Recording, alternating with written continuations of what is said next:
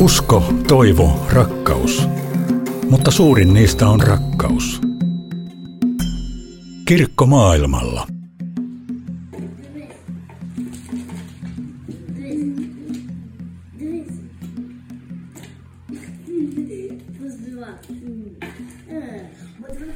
Seitsemänvuotias Taras ja kahdeksanvuotias Eeva istuvat kerhotilan lattialla ja pelaavat laivanupotusta.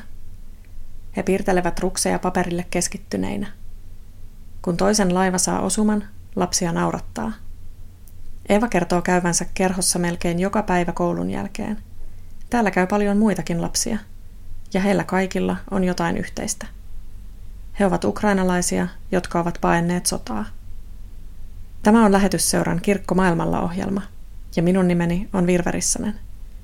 Seuraavan vartin vietämme Puolan Bielsko-Białassa, pakolaisten toimintakeskuksessa.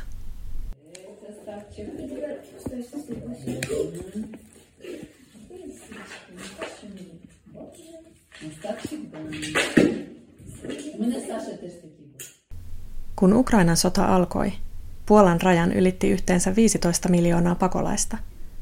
Heitä jäi maahan noin miljoona. Luterilaisen maailmanliiton jäsenkirkot Ukrainassa ja sen naapurimaissa tarjosivat lääkintäapua, keskustelutukea ja tiloja nukkumapaikoiksi. Suomen lähetysseura antoi sodan alettua 50 000 euroa katastrofiavuksi ja lähetti pian kaksi työntekijää pystyttämään auttamisrakenteita luterilaisen maailmanliiton kanssa. Puolan luterilaisen kirkon tiloihin bielsko tuli pakolaisten rekisteröintikeskus. Marraskuussa 2022 samoissa tiloissa käynnistettiin toimintakeskus pakolaisille. Täällä ukrainalaiset voivat käydä esimerkiksi puolan ja englannin kielen tunneilla, iltapäiväkerhossa, senioriryhmässä tai lukupiirissä – Keskuksesta saa myös keskusteluapua. Kaikki työntekijät ovat ukrainalaisia, suurin osa itsekin sotaa paenneita.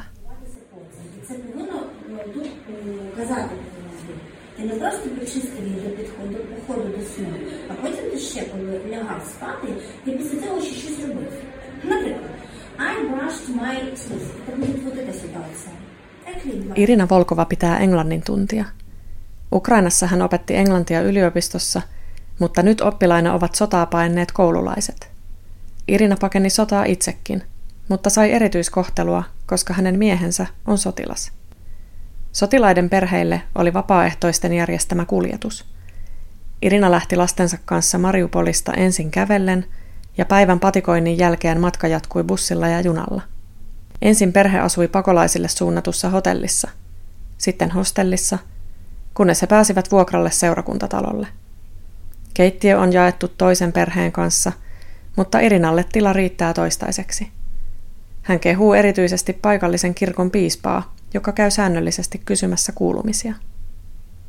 Sotilaat eivät pääse tapaamaan perhettään kovin usein. Viimeksi elokuussa Irinan mies oli Puolassa viisi päivää. Seuraavan kerran loma koittaa ehkä alkuvuodesta. Kun mies tuli Puolaan, perhe teki metsäretkiä ja kävi uimassa – Tuntui hyvältä vain viettää aikaa yhdessä. Nyt Irina suunnittelee myös kolmen päivän visiittiä Ukrainaan, jotta he voisivat olla kahden.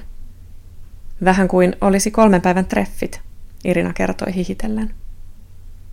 Hän on jo päättänyt jäädä loppuelämäkseen Puolaan. Lapset ovat löytäneet harrastuksia ja kavereita. Tytär käy tanssitunnilla opettelemassa TikTok-tansseja, poika pyöräilee ja on juuri aloittanut itsepuolustuskurssin – Lapset eivät halua Ukrainaan, koska olosuhteet ovat huonommat kuin Puolassa. Irinan miehelle päätös palata sodan jälkeen Puolaan oli vaikea, vaikka koti ja koko asuinalue Ukrainassa on tuhoutunut. Siellä ei ole paikkaa, johon palata. Lapset osaavat onneksi jo hyvin puolan kieltä ja haluavat jatkaa elämäänsä täällä. Irinan elämään mielekkyyttä tuo muiden ukrainalaisten ongelmien ratkaiseminen – ja yhteiset tapahtumat, joita toimintakeskuksella järjestetään. Senioriryhmä on kokannut ukrainalaisia ruokia lapsille, ja kaikenikäiset ovat käyneet yhteisillä vaelluksilla Puolan vuorilla. Englannin ja puolan kielen opettelu on kuitenkin toimintakeskuksen suosituinta ajanvietettä. Because it's, it's sunny, not okay. Uh, Bogdan, do you like the weather today? Englannin tunnin jälkeen sisäpihalle jäävät juttelemaan teini-ikäiset Lena, Sasha ja Bogdan. He ovat tulleet Puolaan pian sodan syttymisen jälkeen, eli asuneet maassa nyt yli vuoden. Kun heiltä kysyy, millaista elämä on ollut Puolassa, vastaukset ovat pohdiskelevia. Asiat eivät ole huonosti, mutta eivät kovin hyvinkään. Nuoret ovat kuitenkin tottuneet tilanteeseen. Um, sometimes bad, sometimes good. Mm, fine. sometimes uh, not good, not bad. Lena kertoo, että matkusti Puolaan autolla ja matkalla hän koki olevansa vaarassa. Samaa sanoo Sasha, joka matkusti Ukrainasta junalla 12 tunnin ajan. Um, I, come to Poland and um, in Ukraine, it's sometimes be a danger when we uh, when we in the car. Mm, yes, it was dangerous uh, because first I uh, was going in by train and uh, I was staying uh, 12 hours uh, by Ukraine to Poland on the legs. Lena myöntää, että ensin tulevaisuus pelotti häntä, mutta ei enää. Myös Sasha ja Bogdan vakuuttavat, että eivät pelkää. The first time, yes, I be afraid what be in the future, but now no. I'm too. No fear. Kirkko maailmalla. I was in camp uh, in, with my friends. Nuoret kehuvat erityisesti leirejä, joita toimintakeskuksen työntekijät ovat heille järjestäneet. Leireillä on saanut viettää aikaa ukrainalaisten kesken, kun muuten arjessa täytyy käydä puolalaista koulua ja sopeutua puolalaiseen yhteiskuntaan. On Puolassa kuitenkin hyviäkin puolia, Lena ja Sasha kertovat. School program. This is not not so hard like in Ukraine to study. Mm, maybe maybe some trainers is better in the in the Poland than I'm uh, doing gymnastic in Poland and it is uh, better than in Ukraine. Lenan mielestä koulu on Puolassa helpompaa kuin kotona Ukrainassa. Sasha nostaa esiin hyvät voimisteluohjaajat, koska hän harrasti voimistelua kotona ja on jatkanut sitä Puolassa. I wanna study here and uh, in the future I wanna to come in the Ukraine and live in Ukraine. I want to come to Ukraine. I want to Ukraine. Because in Ukraine was great time, best, best friends. Lena kertoo haluavansa opiskella Puolassa, mutta muuttaa sitten Ukrainaan. Sasha ja Bogdan molemmat haluavat palata Ukrainaan mahdollisimman pian. Siellä oli kivointa ja siellä on parhaat kaverit, he perustelevat. YK on pakolaisjärjestön mukaan noin 6 miljoonaa ukrainalaista on edelleen paossa sotaa jossain muussa maassa, ja lähes 4 miljoonaa on painut kotoaan jonnekin muualle Ukrainaan. Saman verran, lähes 4 miljoonaa, on myös päässyt palaamaan kotiinsa. Puolan Bielsko-Białassa asuvia ukrainalaisia epäilyttää palaaminen, koska esimerkiksi veden ja kaasun jakelumaassa on epävarmaa, ja sota jatkuu edelleen. Silti Ukrainassa voi käydä. Eräs keskuksella vieraileva vanhempi nainen oli menossa kotimaahansa leikkaukseen. Moni haluaa käydä maassa vierailemassa isovanhempien luona, koska huonokuntoiset vanhukset eivät ole joko pystyneet tai halunneet paeta. Yksi palanneista on Helena Shurpitskan äiti – he pakenivat yhdessä Puolaan, mutta nyt äiti halusi lähteä takaisin. Helenan mukaan koti on vielä pystyssä, mutta hän on valmistautunut siihen, että jonain aamuna kuulee, ettei kotia enää ole. Toimintakeskuksella Helena tekee käsitöitä, maalaa ja juttelee senioriryhmäläisten kanssa. Hän korostaa, että sotapaineille mikä tahansa tekeminen on tärkeää. Ukrainassa Helena kävi evankelisessa kirkossa – Usko oli hänelle vaikea asia, mutta nyt se on löytynyt uudestaan. Jumalaan luottaminen auttaa häntä pysymään järjissään ja uskomaan, että kaikki järjestyy. Helena kertoo, että kirkossa oli rukoustapahtuma Ukrainan puolesta.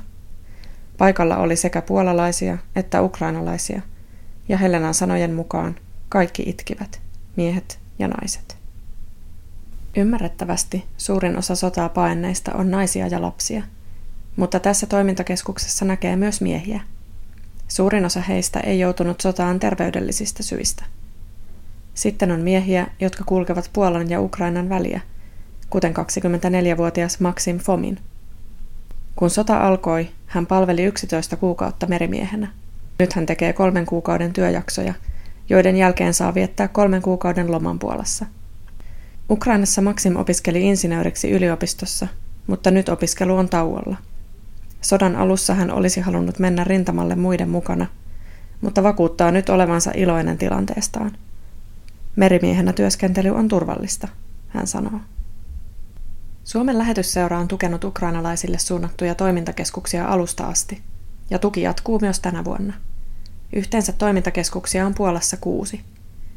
Ukrainalaiset työntekijät tosin painottavat, että vaikka toiminta on suunnattu ukrainalaisille, kaikki on avointa myös puolalaisille. Vastikään avustusrahalla on järjestetty myös koulutusta vammaisten ihmisten kohtaamiseen, jotta keskusten työntekijät osaisivat tarjota apua kaikille tasavertaisesti. Keskuksella pakolaisia nimittäin opastetaan kaikissa käytännön asioissa, esimerkiksi hakemaan valtion tukia koulukirjojen ostamiseen.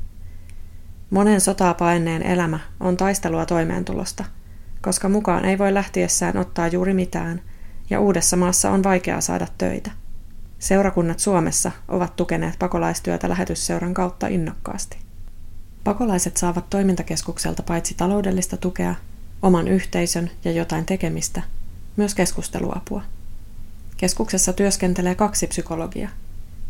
Heidän mukaansa eniten ukrainalaisia masentaa tiedon puute ja epävarmuus tulevasta – Sodan alkamisesta on pian kaksi vuotta, joten kaikki yrittävät ensisijaisesti rakentaa uutta elämää. Menneiden muistelu tuntuu monesta vaikealta. Keskuksen rauhoittaville meditointituokioille on ollut kysyntää. Annetaan vielä puheenvuoro 15-vuotiaalle Lenalle, ukrainalaiselle, joka käy nyt Puolassa koulua ja koulun jälkeen kirkon toimintakeskuksella muun muassa opiskelemassa englantia. Mitä hän haluaisi, että me kaikki tietäisimme Ukrainasta? Ukraine, it is not so good uh, how people think. Ukraine too have a bad side, but um, this is not good so much to Russia doing this all to my country. Ihmiset eivät ajattele Ukrainasta kovin myönteisesti, Sasha sanoo. Onhan Ukrainassa huonotkin puolensa, mutta hyvää ei ole myöskään se, mitä Venäjä nyt tekee minun maalleni. Kirkko maailmalla. Kiitos, kun kuuntelit tämänkertaisen Kirkkomaailmalla jakson. Jos haluat nähdä videoita ukrainalaisten toimintakeskuksesta, katso lähetysseuran Instagram-sivujen kohokohta LML Krakovassa. Aiheesta on tulossa myös juttu huhtikuussa ilmestyviin lähetyssanomiin. Rukoillaan lopuksi Suomen evankelisluterilaisen kirkon rauhanrukous Ukrainan puolesta. Pyhä kolmiyhteinen Jumala, vahvista meissä toivoa, kun lähellämme käytävä sota ahdistaa. Varjele Ukrainan kansaa, säästä ihmisiä sodan kärsimyksiltä, tuo lohtua perheille, jotka ovat jääneet sen jalkoihin. Ole kaikkien niiden mukana, jotka ovat joutuneet sodan keskelle tai pakenevat sitä. Varjele etenkin lapsia ja nuoria, joiden usko tulevaisuuteen on koetuksella ja horjuu. Auta löytämään tie rauhaan ja sovintoon. Vapahtajamme Jeesus Kristus, tule sinä rauhaksi levottomiin sydämiimme. Maailman tuulet tuovat meihin pelkoa ja turvattomuutta, huolta ja ahdistusta. Sen tähden anomme, että et hylkäisi meitä. Anna rauha sisimpäämme, anna rauha maailmaamme. Anna meille armo kasvaa uskon, toivon ja rakkauden hedelmää, sinun ja lähimmäistemme iloksi. Tee meistä rauhasi välikappaleita.